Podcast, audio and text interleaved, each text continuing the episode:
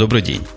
Хотя я сильно подозреваю, что постоянный ведущий нашего шоу Бобук из Москвы не согласится с моим утверждением по поводу дня, но, тем не менее, у меня тут в Чикаго добрый день. Ну, а у нас тут добрая ночь. Э, может быть, кто-то действительно засомневается, что добрая, потому что по улице ходят куча народу в э, хэллоуинских масках. Тем не менее, на той стороне действительно умпутун, и ему действительно там, наверное, хорошо. Да, у нас тут солнечный день, в масках никто не ходит, хотя подготовка к Хэллоуину идет полным ходом. И в нашей локальной области проживания в том числе. И я предлагаю вернуться к нашим хай-техническим темам и взять с места в карьер, потому что тем тут вагон и маленькая тележка. И, надо сказать, просматривая темы, я с сожалением обнаружил, что многие интересные новости просто не попадают в наш круг. Не то что интересов, а в наши временные рамки. Ну, я думаю, что на самом деле должны появиться, должны появиться кто-то еще, чтобы записывать и остальные интересные новости. Не все нам с тобой работать. Совершенно верно. Причем поле явно не пахано, и интерес явно большой. Я с радостью сообщил тебе и сообщу нашим слушателям, что подкаст перешел какую-то психологическую границу в тысячу слушателей, что, на мой взгляд, абсолютно удивительно и говорит о востребованности аудитории, гиковской нашей аудитории, которая оказалась не так мало – вот такого характера новостей или размышлений или анализов. Я уж не знаю, как назвать то, чем мы занимаемся. Ты же понимаешь, что на самом деле э, T заняло ту нишу, которую когда-то занимал Russian Apple Podcast. Сейчас его нет. Э, очень жаль, что пропал NDX. Он когда-то не так давно заезжал в Москву, мы, к сожалению, не смогли с ним встретиться. Но э, вот слухи такие ходят, что мы действительно заняли целиком эту нишу. Я думаю, что, в общем, ни нам с тобой, ни слушателям пока неплохо от этого. Да, явно место еще есть. Э, переходя к новостям, я гляжу, у нас больше всего в абсолютном количестве сообщений по поводу Apple. Так что начнем, пожалуй, с Apple в карьер. Кроме того, ты настолько что сравнил с Russian Apple подкаст, во всяком случае, нашу нишу. И посему первая новость о том, что Core 2 Duo MacBook, MacBook Pro, если говорить точнее, были на последней неделе, или на, в этой неделе, по-моему, э, выпущены и, и доступны для массовых продаж. Это действительно так. Больше того, я уже видел их в Москве, что само по себе удивительно. Всего неделя прошла, а новые MacBook Pro уже в Москве доступны для, для покупки и для продажи. Очень понравилось, на самом деле, внешне ничего не изменилось, как все понимают, э, изменился только процессор. Э, я не знаю, это, по-моему, самое ожидаемое вот, э, изменение в, в линейке MacBook которое только могло прийти в голову, потому что большая часть остальных производителей ноутбуков уже перешли на Core 2 Duo. Обещают прирост производительности до 40%, до 39%, по-моему, как пишут сейчас. При этом увеличение цены, в общем, не настолько заметно, чтобы можно было схватиться за голову. А действительно, кого особо интересует, я вот со стороны, так сказать, темных сил выступлю, которые широко были представлены в различных маковских подкастах англоязычных. А кого, собственно, эти 40% интересуют? Кому от них холодно, кому от них жарко? 21 век на дворе, тут в три раза увеличить производительность, и никто особо не заметит. Ну, я думаю, что заметно на самом деле почти всем, в том числе и нам с тобой, потому что при обработке звука и видео все-таки довольно большие процессорные мощности используются. И Core 2 Duo, кроме вот этого прироста в 40%, дает э, гораздо больше ощущения плавности, потому что э, чуть-чуть увеличен, если я правильно помню, э, кэш второго уровня для Core 2 Duo. И это сказывается, в общем, и на, в приросте производительности, и в 2D, 3D предложениях, и вот при записи звука это очень ощутимо. Также сайты все говорят, что подозревается, что и обычные MacBook тоже, видимо, получат на борт этот процессор вскоре, хотя никаких ориентировочных сроков пока на это дело нет, но, тем не менее, будем надеяться. Для меня это не очень такая уж особо радостная новость, поскольку я являюсь счастливым обладателем предыдущего теперь поколения обычного MacBook, который не на Core 2, а который на просто Core Duo. Ну, я думаю, что на самом деле ты не, не замечаешь особенно разницы до тех пор, пока не получил в руки новый ноутбук. Да, это, это правда. Хотя тут это сильно зависит от того, с каким программным обеспечением работаешь. Позже у нас будет рассказ о одном из представителей такого программного обеспечения, которому, видимо, каждый, не то что гигагерц, а каждый герц важен. Но, тем не менее, и я особо не вижу, что нам еще сказать по поводу этого Core 2 Duo. Действительно, я видел его в Apple Store, заезжал совсем не за этой оказией, и выглядит абсолютно так же, такие же точно MacBook Pro, видимо, действительно работают быстрее. Я не знаю, от себя я могу разве что добавить, что очень жду, когда появятся такие MacBook, не Pro, а просто стандартная линейка MacBook. Потому что очень хочется купить себе новый ноутбук. А, в общем, MacBook сейчас э, на Intel Core 2 Duo был бы очень неплохим приобретением, как мне кажется. Ну, ты понимаешь, что стратегия ожидания какого-нибудь нового продукта от Apple, она многократно закритикована всеми, кто более или менее близко с Apple общается. Если ждать какой-то новой модели, то прождешь всю жизнь. Потому что частота выхода поражает воображение и вызывает гнев у тех покупателей, недальновидных, которые купили прошлую модель, поработали с ней 2-3 месяца, и вот уже то ли слухи, то ли уже реальный выход новых моделей. Ну, я могу сказать, опять же, что у меня-то ноутбук сейчас есть. Я записываюсь на одном из ноутбуков линейки Fujitsu Siemens. Э, меня он, в общем-то, все устраивает, но хочется вот MacBook. Потому что и, в общем, и жесткий корпус, и немножко другой экран, прямо скажем. Кстати, э, я не знаю, замечал ты или нет, сейчас MacBook э, при тех же совершенно ценах проигрывает почти всем производителям по весу. Это для меня, в общем, явилось открытием. Ну, в сущности, вес у него видимо, действительно больше, особенно при таком небольшом размере экрана, но, тем не менее, MacBook вполне носибельная вещь, я его регулярно таскаю с собой на работу, хотя таскаю на работу, это сильно сказано, таскаю от машины до работы и от дома до машины, особого оттягощения рук или других каких-то человеческих органов он у меня не вызывает. Я бы определил его вес как вполне допустимый. Ну, это хорошо. Я, на самом деле, MacBook практически не носил, так подержал его в руках по ощущениям, это действительно разница между полутора килограммами и двумя там с половиной килограммами не так уж и велика, особенно если носить ее в рюкзаке или возить в машине. Да, и переходя от фактической новости, по поводу достоверности которой никаких сомнений возникнуть ни у кого не может, потому что факт вот он налицо в Apple Store и даже, как ты говоришь, в российских представительствах. Продолжении того слуха, который мы озвучивали в прошлый раз и ввели возможно, некоторых из наших слушателей в заблуждение о скором выходе iPod видео. Так вот, iPod видео все-таки так еще и не вышел, но у нас есть пара свежих слухов, которые, возможно, вас заинтересуют. Я так понимаю, ты сейчас говоришь по поводу новых слухов об iPhone. И, да, два слуха. Один по поводу iPhone, а второй по поводу гигантского 50-дюймового Apple монитора. Я не знаю, ты хочешь 50-дюймовый монитор, вот скажи.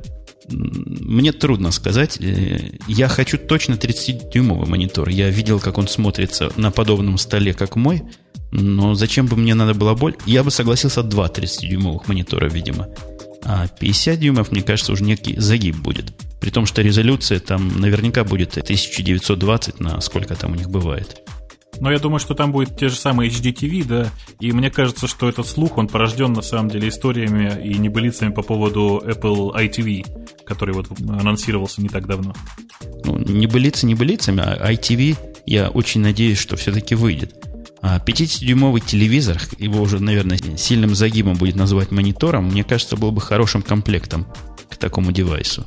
Да, мне кажется, это очень неплохая была бы такая идея, но мне кажется, что цена все-таки на монитор, именно 50-дюймовый, будет слишком велика для того, чтобы расценивать его как там, помощь к телевизионной приставке.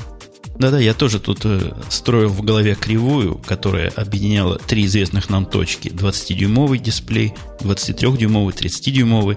И с ужасом смотрел на тот результат, который у меня выходит при 50-дюймовом. Вот я просто опасаюсь этой цены, и мне кажется, что цена будет просто заоблачной, поэтому кажется, это все-таки слух. Ну, посмотрим, время покажет. По поводу того же айфона, который мы только что упомянули, особых деталей в этих слухах не водится. Говорят, вроде бы будет iPhone в январе. Еще слышу, что вроде бы iPhone будет исключительно в сотовой сети Singular в течение его первого года выпуска. Это все, что мне известно на сегодняшний день. Ну, я могу просто от себя добавить, что подобные слухи ходили ровно год назад, и, как ни странно, все это закончилось тем, что телефон действительно вышел, но телефон этот выпустила компания Motorola, и единственное, чем он отличался от остальных, тем, что поддерживал э, iTunes и работал как, собственно говоря, по, протоколу, по тому же протоколу, по которому работает iPod. Нельзя не заметить, что поддерживал iTunes он крайне убого, э, с искусственно сделанным ограничением в 100 песен – и продукт, на мой взгляд, вышел более чем сомнительный. И вряд ли его можно назвать удачным. С другой стороны, я с удивлением бы обнаружил у себя в кармане телефон от компании Apple, потому что я что-то, честно говоря, не думаю, что эта новая для них ниша окажется удачной. Да, мне тоже кажется, не совсем то место, где обычно традиционно Apple силен, хотя в свое время такие же комментаторы типа нас с тобой говорили то же самое и по поводу айподов, как устоявшегося рынка MP3-плееров. И в заключении нашей Apple темы я предлагаю перейти к проигрыванию первого и единственного на сегодняшний день фидбэка, который нам прислал аудио фидбэка один из наших слушателей. Здорово, парни! С большим удовольствием слушаю ваш подкаст. Скажите его просвещенный, что там слышно по поводу телодвижений Apple? Забрендировать или трейдмаркировать слово «под». И таким образом всем нам, подкастерам и подслушателям, усложнить жизнь. Думаю, эта тема будет интересна многим. Спасибо за внимание. С уважением, ваш слушатель Василий. Ну, мне кажется, что Вася просто негодяй, э, просто пошебуршал бумажками и ввел меня в смущение, тем более, что новостей по поводу этой всей истории с э, компанией Apple и правами на слово под э, очень-очень мало. И кажется, что компания Apple хотела нас всех подставить, но, по-моему, не очень получилось. Все-таки очень много в Штатах продуктов и компаний, которые содержат в себе слово под.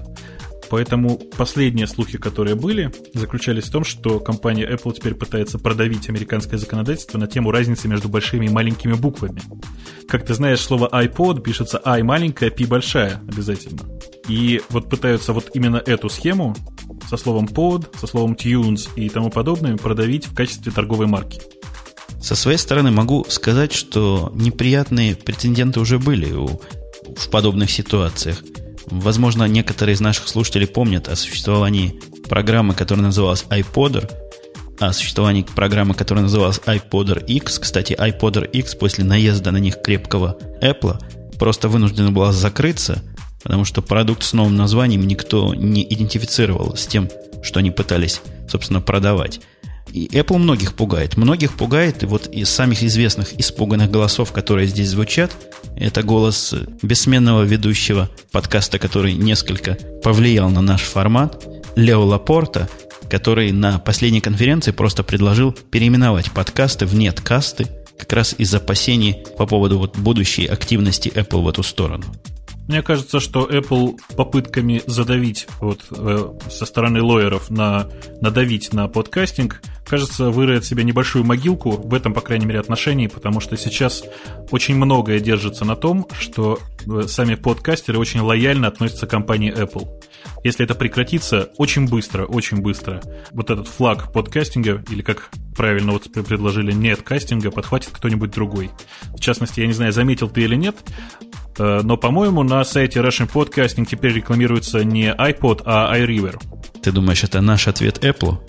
Мне кажется, что просто компания iRiver оказалась чуть-чуть более адекватной в России, чем компания Apple. Вообще некоторые подвижки вот в переименовании, хотя, конечно, никакого массового переименования не происходит, и я сильно сомневаюсь, что оно произойдет. Так, например, Лео Лапорт на этой самой конференции подкастеров спросил, кто за то, чтобы переименовать, и, по-моему, не прозвучало ни одного голоса «за», а все голоса звучали против. Но, тем не менее, эти конференции уже не называются встречами подкастеров, а называются Portable Media Forum или там конференция. Уже и в самой конференции слова подкаст нету. А вот последний раунд вот этих всех страхов начался тоже не на голом месте.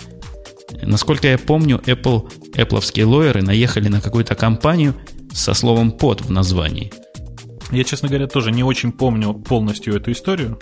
Пока не очень понятно, чем это закончится, но вот в одном из подкастов, который ссылался на внутренние источники в Купертино, где, как водится, Apple водится, так вот, там речь шла о том, что есть как некая внутренняя война между внутренними адвокатами, лоерами, которым как-то надо зарабатывать на жизни, которые ищут себе приключения на одно место и более-менее меняемыми и думающими людьми. Ну, посмотрим, какой окажется позиция человека, который определяет стратегию э, в широком смысле и тактику Apple, а именно Стива Джобса.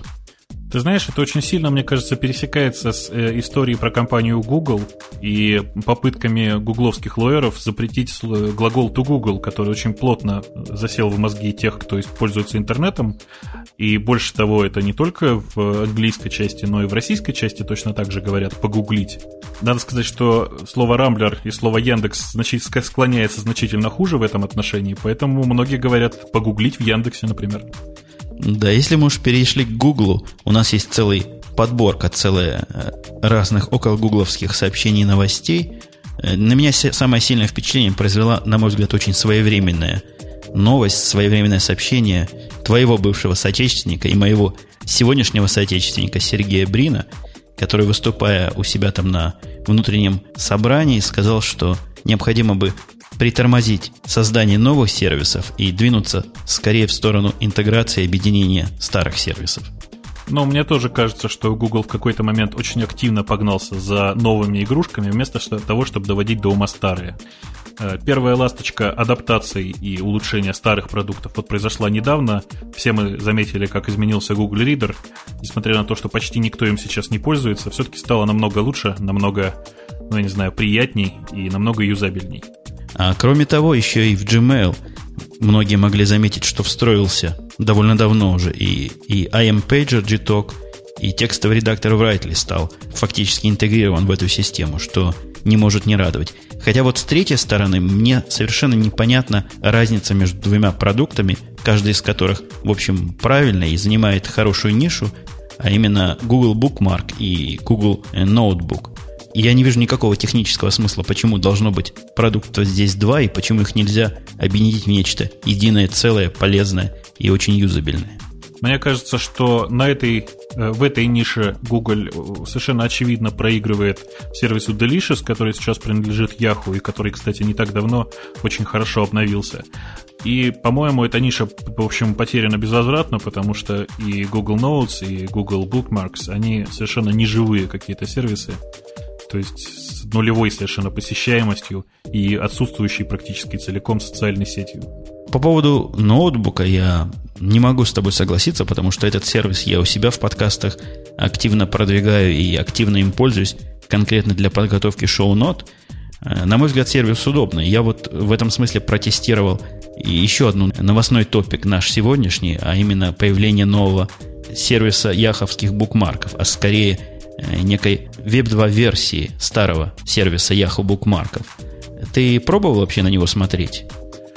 Я пробовал, мне кажется, что это такое нечто среднее между старыми яховскими букмарками и сервисом Delicious, который тоже принадлежит Yahoo. На меня не произвел он сильного впечатления и какого-то такого восторга, который можно в интернете про него прочитать. Немножко недоработанный сервис, не все страницы он почему-то смог закешировать. Какой-то больно уж навороченный и разухабистый, на мой взгляд. Я бы от сервиса по хранению букмарков и кешированию контента того, что мы хотим забукмаркить, ожидал бы, ну, наверное, меньшего. Вот не такой степени, еще раз скажу, разухабистости. Ну, ты заметил, наверное, что старые это букмарки тоже никуда не делись. Сайт Bookmarks Yahoo.com по-прежнему работает. А новый сайт предлагается как экспериментальная платформа для всевозможных гиков и около гиковских таких тусовок.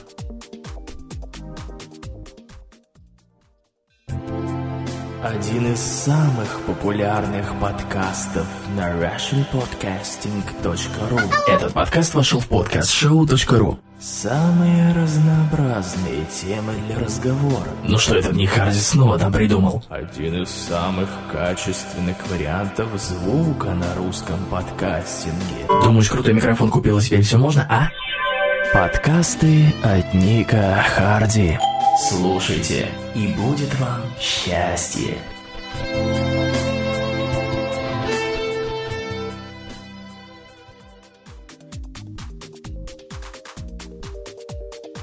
Возвращаясь к Гуглу обратно, потому что у нас новости о Гугле идут тут чередой, надо вспомнить о том, что где-то недели две назад компания Microsoft сообщила об обновлении своего Live Search Macros сервиса. Что за сервис, я понятия не имею, но, как сказано на Хабре, он позволяет каждому создать свой собственный поисковый механизм. Так вот, несколько дней назад Google представил свой ответ на эту инициативу. Это ты говоришь про Google Coop, да? Я правильно понимаю? Да, Ты посмотрел на Google Custom Search Engine? Мало того, что я посмотрел, я его попытался задействовать, что, в общем, не очень сложное занятие оказалось. Э, вносишь те страницы, по которым ты хочешь искать, есть некие весьма ограниченные возможности фильтрации результата. Так, например, я не смог по вертикально отфильтровать чтобы в XML не искала. Может быть, ума не хватило, а скорее всего это пока не очень поддерживается. Регулярное выражение имплементировано там очень ограниченно и очень упрощенной форме. Но, тем не менее, сервис работает. Я у себя на ruaudio.net поставил такой custom search engine, который ищет только по тем подкастам, которые являются правильными по моей, да и по твоей классификации. Да, в этом отношении мы с тобой очень хорошо сходимся.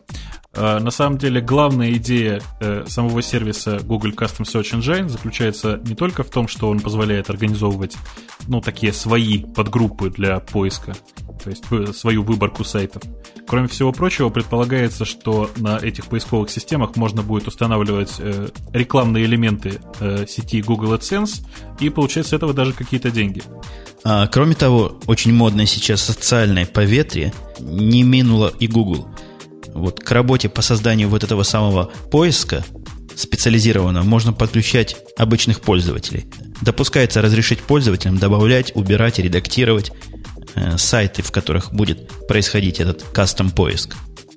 Вообще это достаточно удобно, и мне кажется, что э, за этим когда-то, наверное, будет будущее, а прямо сейчас я не очень понимаю вот глобальный смысл, кроме как действительно организовывать вот такие внутритусовочные поиски, например, поиск по подкастам или, например, э, поиск по Linux-ориентированным сайтам. Да, еще говорят люди, я сам это лично не проверял, что кроме, собственно, самого поиска HTML, они еще поддерживают эджиковский интерфейс к, к запросам и результатам, так что, возможно, во всяком случае, теоретически синтегрировать вот этот самый кастом поиск прямо в сердце вашего веб-сайта. Ну, мне кажется, что это не самая лучшая идея, потому что я уверен, что с, все это будет точно так же, как с остальными сервисами Google. То есть API будет периодически меняться, а изменение API приведет к неработающему поиску прямо на вашем сайте. В реальной физической жизни, возможно, вы этого не ощущали, дорогие наши уважаемые подслушатели, у нас тут произошел дисконнект и коннект обратно, и, возможно, из-за этого мы потеряли несколько концовку предыдущего сообщения, но мысль все еще бьется в головах, и мысль эта нас приводит к следующей новости, которая звучит немножко странно, даже где-то в чем-то эротически. Amazon отказал Google. Ну, это действительно так. Я не знаю, что, что тут можно сказать странным, потому что э, действительно отказал, по-другому не назовешь.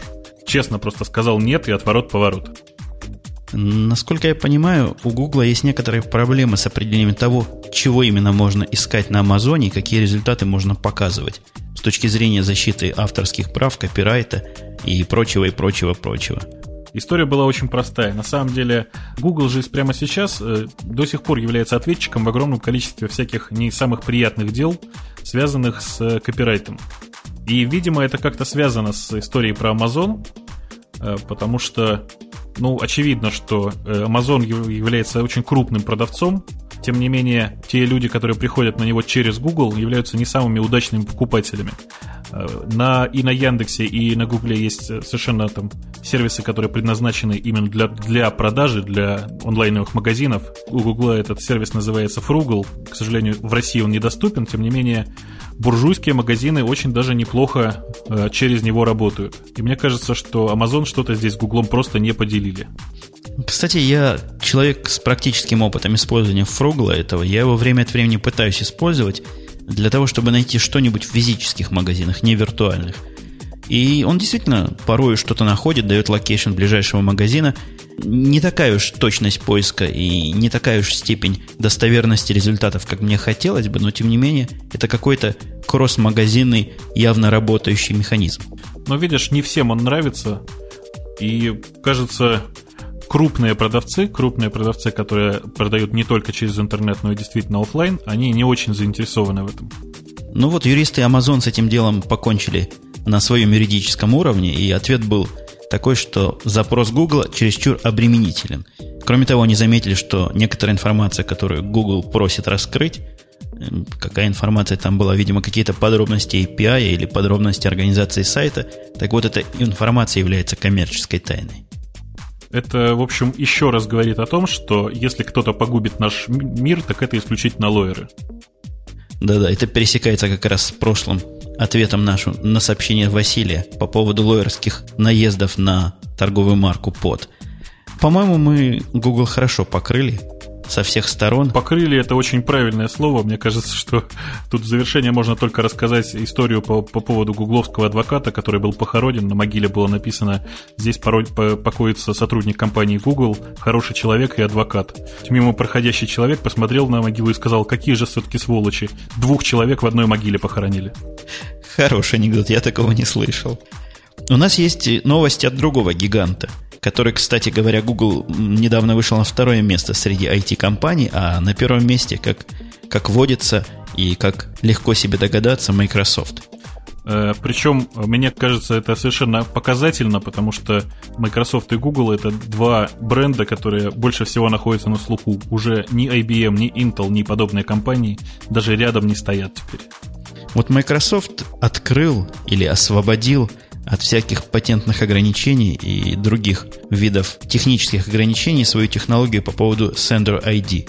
Ты вообще в курсе, что за технология такая? Эту новость ты нашел? Я как-то краем уха когда-то об этом что-то читал и что-то видел, но никакой достоверной информации сказать не могу.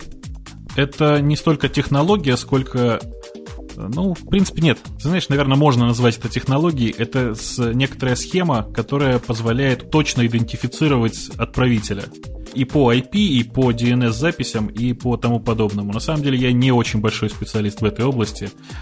Когда-то давным-давно я просто знаю историю о том, что Microsoft очень сильно боролась за право большого специалиста в области спама. Не очень у них это получилось. Тем не менее, Sender ID используется в продуктах компании Microsoft. Надо сказать для тех, которые не очень уж ловят с полуслова, мы говорим о технологии Sender ID, которая для имейлов – видимо, должна будет или уже используется. Э, Sender ID, конечно, эта технология предназначенная только для, для почты. Ничего другого здесь просто быть не может.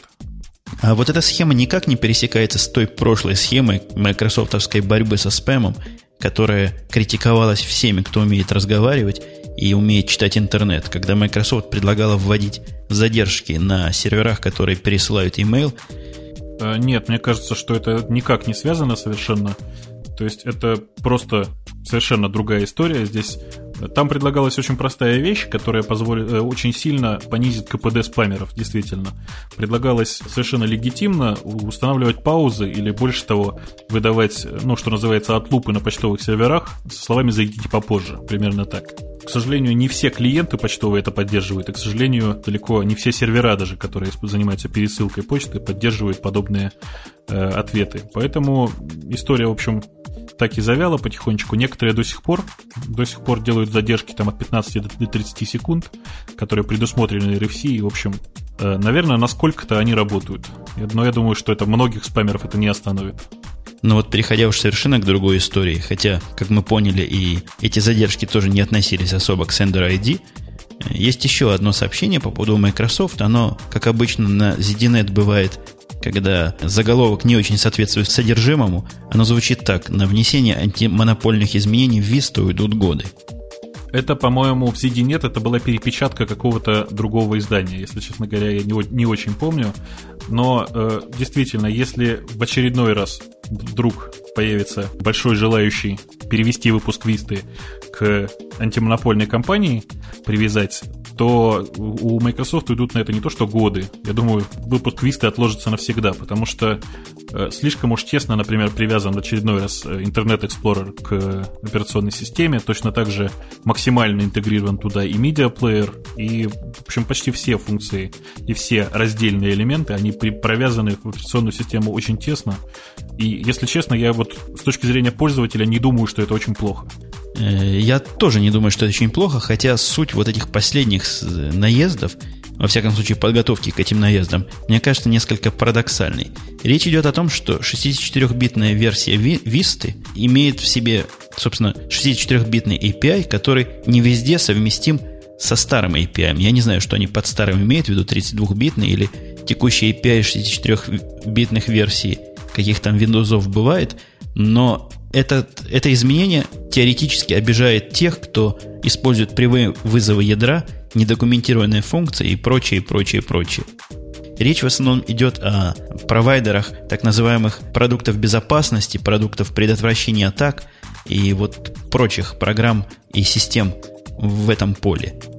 Я думаю, что Microsoft и, и в этот раз достаточно хорошо отмажется, потому что все-таки API это дело внутреннее, они могут предоставить публичный API и оставить за собой право на, так сказать, использование какого-то э, скрытого API, как это было, в общем, со всеми версиями Windows. Я не знаю, э, застал ты эти истории или нет, когда в интернете ходили огромные портянки с надписью «Недокументированные возможности Windows такой-то». Да-да, это, это, это многие, кстати, использовали на свою виду. Но особенно обидно, когда пользователи вот таких возможностей при помощи, я не знаю, лоббирования или прочих операций приводят это дело к каким-то судебным разбирательствам. Эти все дела проваливались в общем и в целом здесь в Штатах, но вот в Европе европейские комиссии очень агрессивно настроены по поводу подобных монопольных вещей, которые они считают, на мой взгляд, ошибочно признаками монополии. Ты знаешь, мне кажется, что это в первую очередь не компетент, некомпетентность э, лоеров и очень большое желание тех, кто хочет продавить э, компанию Microsoft на выдачу этих API на, так, так сказать, на публику, потому что, ну, большого смысла действительно в этом нет, и, а деньги здесь могут принести это только вот этим самым компаниям, которые занимаются security э, софтом.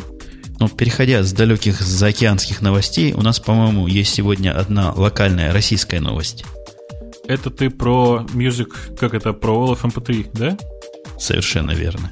Вообще в последнее время lfmp3.com светились в наших с тобой выпусках и вообще в интернете в огромном количестве. Э, в прошлой версии, в прошлом выпуске, я не помню, мы с тобой рассказывали или нет по поводу раздачи бесплатно MP3 в, в качестве 128 килобит с сайта lfmp3.com. Э, после этого было довольно много шума по этому поводу в интернете. Напомню на всякий случай, что действительно раздавался контент за бесплатно, при этом использовать его можно было только с помощью специальной программки, которая называлась Music for Masses. Был там некоторый DRM, который не позволял проигрывать его с помощью другого софта. Ну и действительно не так давно этот DRM был сломан. Э, сломан он был как-то подозрительно быстро, то есть действительно подозрительно, потому что я не ожидал такой быстрой реакции со стороны хакеров. Теперь все файлы, которые скачиваются с lfmp3.com в этом самом бесплатном режиме, в общем, доступны на любом плеере. Ну, от себя могу сказать, что кроме того, что подозрительно быстро, я бы еще отметил, что это неприлично быстро был взломан DRM. DRM такой, который продержался, по-моему, меньше недели, это еще поискать. То ли там что-то нечисто, что лично я немножко подозреваю, то ли авторы этого DRM не очень понимают, чем они занимаются. Я думаю, что просто авторы этого DRM не особенно себя утруждали, и по большому-то счету действительно разницы никакой. Человек написал, человек сломать может. Поэтому какой бы DRM тут не придумал кто-то, в общем, в любом случае результат будет. И вот что с iTunes, что с LFMP3, результат, как мы видим, одинаковый. Ну, трогая Microsoft, что мы делали одно сообщение назад, нельзя не тронуть Linux, в котором тоже произошло много хорошего и разного. И, по-моему, самые две яркие новости – которые стоит привнести во главу нашего сегодняшнего повествования, это выход версий новых или обновленных версий Федоры и Ubuntu. На мой взгляд, двух основных и самых популярных э, комьюнити-дистрибутивов.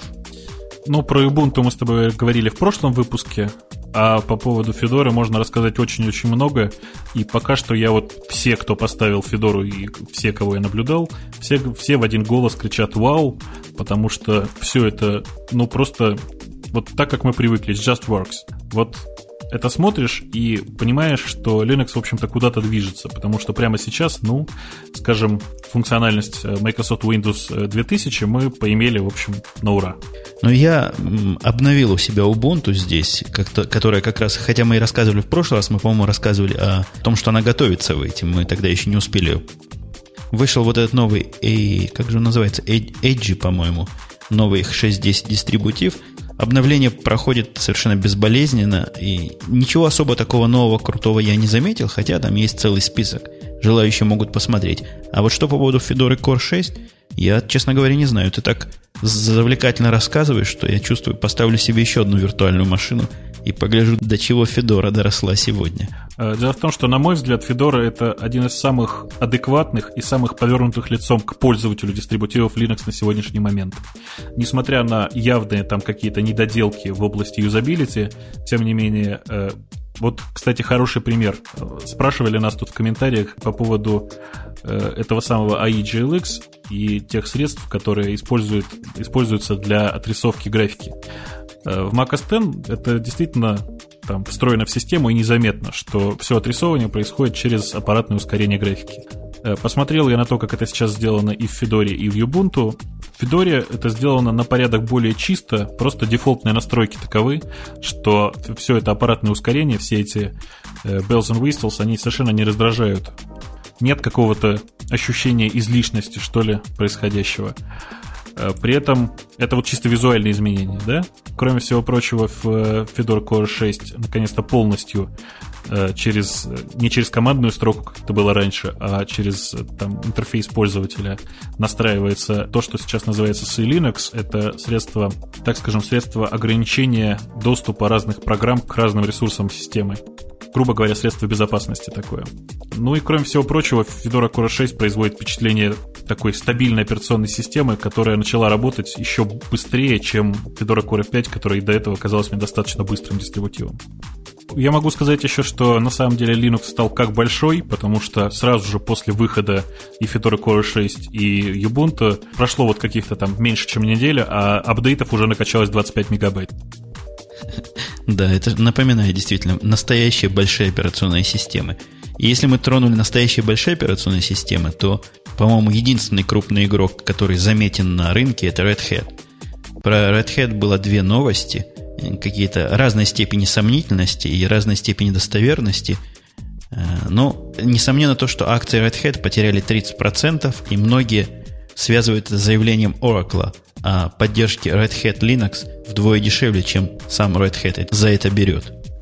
На самом деле не на 30%, а всего на 22% на текущий момент. То есть скачок вниз был на 30%, но он уже прошел. Это я просто так хорошо знаю, потому что у меня есть некоторое количество этих акций, и тфу тфу фу я пока не так боюсь за них. В общем, э, история действительно именно так выглядит. То есть на следующий день после объявления Oracle о поддержке Red Hat Linux Oracle на самом деле и раньше этим занималась, но они занимались поддержкой только Oracle на Red Hat. А тут они объявили о общей поддержке продуктов от, от Red Hat. И акции начали моментально падать со страшной скоростью. Мне кажется, что это просто какой-то такой небольшой бум был, связанный именно вот с этим эффектом. Акции поползли вверх после очень странного события, когда вышел, я уже не очень помню, по-моему, Мэтью Жулик, у них такой есть специалист по отношениям с общественностью, который вышел, собственно говоря, на пресс-конференцию и торжественно объявил, что Red Hat не будет снижать э, цены на поддержку пользователей и на поддержку, собственно говоря, своих инсталляций, потому потому что считает, что Oracle поступили опрометчиво, и это такая временная акция Oracle, связанная с попытками выпустить и продвинуть свой дистрибутив, который, как мы знаем по слухам, выйдет где-то примерно через полгода. Вообще Oracle и Red Hat исторически довольно плотно вместе работали, и в течение многих лет Red Hat был известен как лучшая запускалка для Oracle если мне не изменяет мой склероз. Да, это действительно так. Больше того, после долгих мучений с попытками заставить Oracle нормально работать на разных операционных системах, в какой-то момент я принял решение о том, что будет он запускаться исключительно на, на Red Hat, и до сих пор не жалею, потому что это действительно одна из лучших запускалок для Oracle. Да, но, как мы видим, и Oracle уже начинает посматривать на сторону, да и Red Hat где-то с год назад анонсировал свой большой проект – поводу того, как сделать из PostgRE настоящую большую базу данных. Это тоже явно не добавило любви Oracle к Red Hat. Ну, я, честно говоря, не думаю, что Oracle воспринял это серьезно, потому что Postgre это, ну, пока что не самая лучшая база данных, и по производительности она до Oracle, в общем, не дотягивает. И главное самое по возможностям э, бэкапа рестора данных, по кластеризации и так далее. Еще последняя новость на сегодня по поводу Red Hat. Она скорее для него хороша, чем плоха. Я не могу ее не коснуться, потому что практически локальная новость. Вот буквально по соседству здесь город Чикаго, администрация города Чикаго заявила о факте успешной миграции своих систем, административных систем, администрирования, видимо, города с предыдущей платформы на Red Hat Enterprise Linux. Ну, я догадываюсь, какая была предыдущая платформа. Есть у меня такое подозрение, что это была Windows NT, э, которая прекратила поддержку и прекратила существование, в общем, где-то примерно два года назад. И, видимо, в тот момент началась миграция на Red Hat. Не, не могу тебя не поправить. Как человек, читавший эту новость до конца, и даже знакомый с одним из специалистов, который вот в этой области перехода работает. У них было до этого около сотни, даже больше сотни солярисов – на каком-то жутко старом и жутко дорогом хардвере. Э, я так понимаю, основная идея вот этого перехода была именно экономия денег. Как бы запускалки Red Hat дешевле, чем запускалки Solaris. Э, есть такое подозрение, что сейчас с выходом Open Solaris и использованием именно его можно было переходить и на Open Solaris, это, мне кажется, было бы не так дорого. Это да, и если рассмотреть на конкретные сервера при подобной же производительности, ну, например, на, не на сановские сервера, а те, которые выпускают Fuji, Fuji или Fujitsu, кто-то из них выпускает совместимые с Solaris сервера, они по цене не намного дороже подобных э, Intel-based серверов. Ну, я могу от себя, опять же, добавить, что э, Open Solaris я ставил практически на Intel сервер, который никаких проблем с работой Solaris, в общем, не имел. Э, другое дело, что Oracle под э, Solaris для платформы Intel не очень хорошо себя ведет, на фоне особенно того, как он ведет себя в Red Hat. Э, говоря с тобой, я посмотрел на время записи, у меня возникает сильное впечатление, что наш сегодняшний выпуск действительно будет рекордсменом и даже побьет, в чем я вчера участвовал в записи Янки после пьянки на 52 минуты. У нас еще есть несколько тем, и, по-моему, эта тема тебя должна особенно греть это ты опять э, намекаешь на то, что я, гордый владелец э, Nokia 770, прислал тебе ссылочку на то, что якобы выйдет Nokia 870, да? Да-да-да, именно об этом речь идет. Ой, ну про это я могу рассказывать просто часами. Э, слух, в общем, мне пришелся очень по душе. Целых два новых гаджета, которые утекли, скажем, информация о которых из компании Nokia. Один из себя представляет очень удобный GPS-приемник, базирующийся на Linux и очень маленький, компактный, цветной, э, с очень приятным экраном. Просто, я не знаю, я готов, опять же, облизывать его просто до скончания века, тем более, что это первый GPS-приемник, в который интегрирован MP3-плеер и проигрыватель видео. Это очень, по-моему, логичный шаг был с их стороны. А по поводу 870-го, к сожалению, э, слухи пока что очень сильно преувеличены. Насколько я понимаю, это скорее не само устройство, а это такой прототип, который, может быть, получит э, ход вперед, а может быть и нет. Но у этого прототипа есть одна очень интересная деталь. У него э, слева видно маленькую такую антенку – глядя на эту антенку, мне сдается, что это новое устройство Nokia 870 вполне возможно будет работать и как телефон. И бесконечные шутки по поводу Nokia 770, что это наконец-то первый правильный телефон от Nokia, который не звонит, окажутся несколько разочарованы люди, которые придумали эту шутку. Что же касается непосредственных функций новой Nokia, ничего, опять же, э, не скажешь. Единственное, о чем тут намекают, о том, что есть встроенная веб-камера, которая очень неплохо должна быть интегрирована с э, средствами VoIP, которые есть в Nokia 770 и, соответственно, 870 тоже. Ну и, понятно, от некоторых инсайдеров существует информация о том, что э, наконец-то поднимется производительность процессора, потому что на Nokia 770 процессор, в общем, был не самым приятным. 266 МГц в наше время это довольно мало.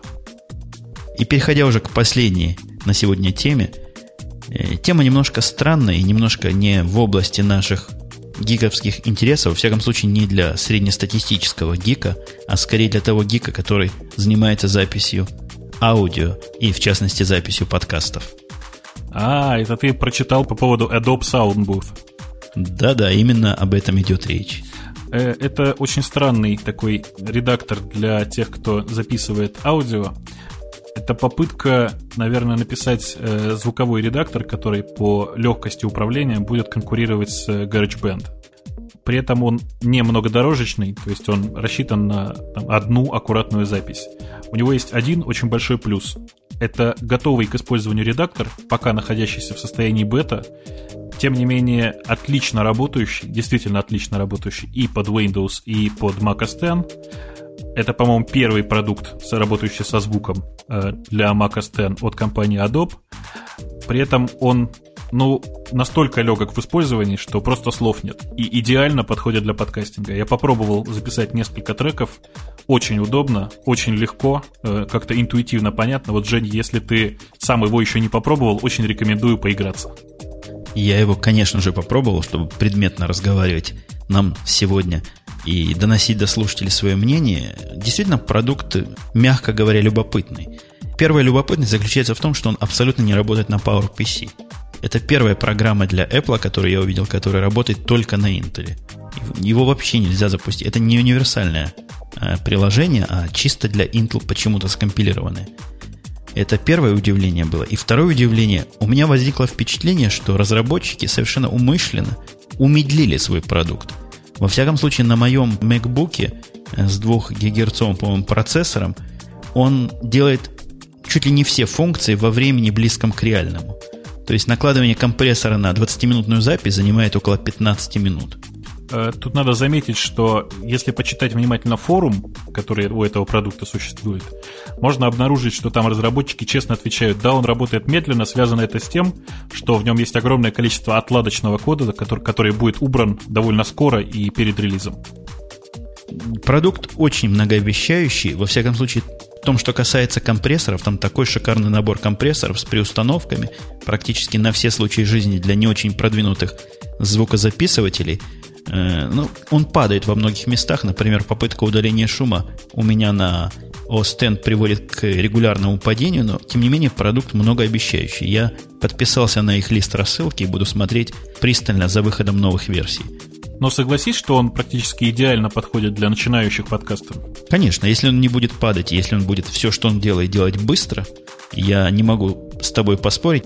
И я думаю, я в одном из своих выпусков теории и практики звукозаписи очень подробно и пристально обозрю вот этот самый адобовский саундбуф, потому что, на мой взгляд, он заслуживает самого пристального и тесного внимания.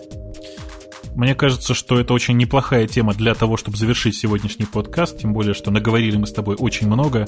Сколько у нас? Пять раз, да, прерывался, прерывалась скайп-сессия при записи? А когда она работала, особенно в первую половину записи, она работала так, что лучше бы она не работала вообще. С 10-20 секундными задержками. Я думаю, что нам все-таки надо с тобой в следующий раз попробовать записаться через Gizmo или любую другую программу, которая поддерживает SIP, и, в общем, понять, насколько большая, насколько велика разница. Ну, я думаю, на этом мы действительно завершаем. И я напоминаю вам, что с этой стороны океана, с вашим полушарием, где большинство наших слушателей находится, был Бобук из Москвы.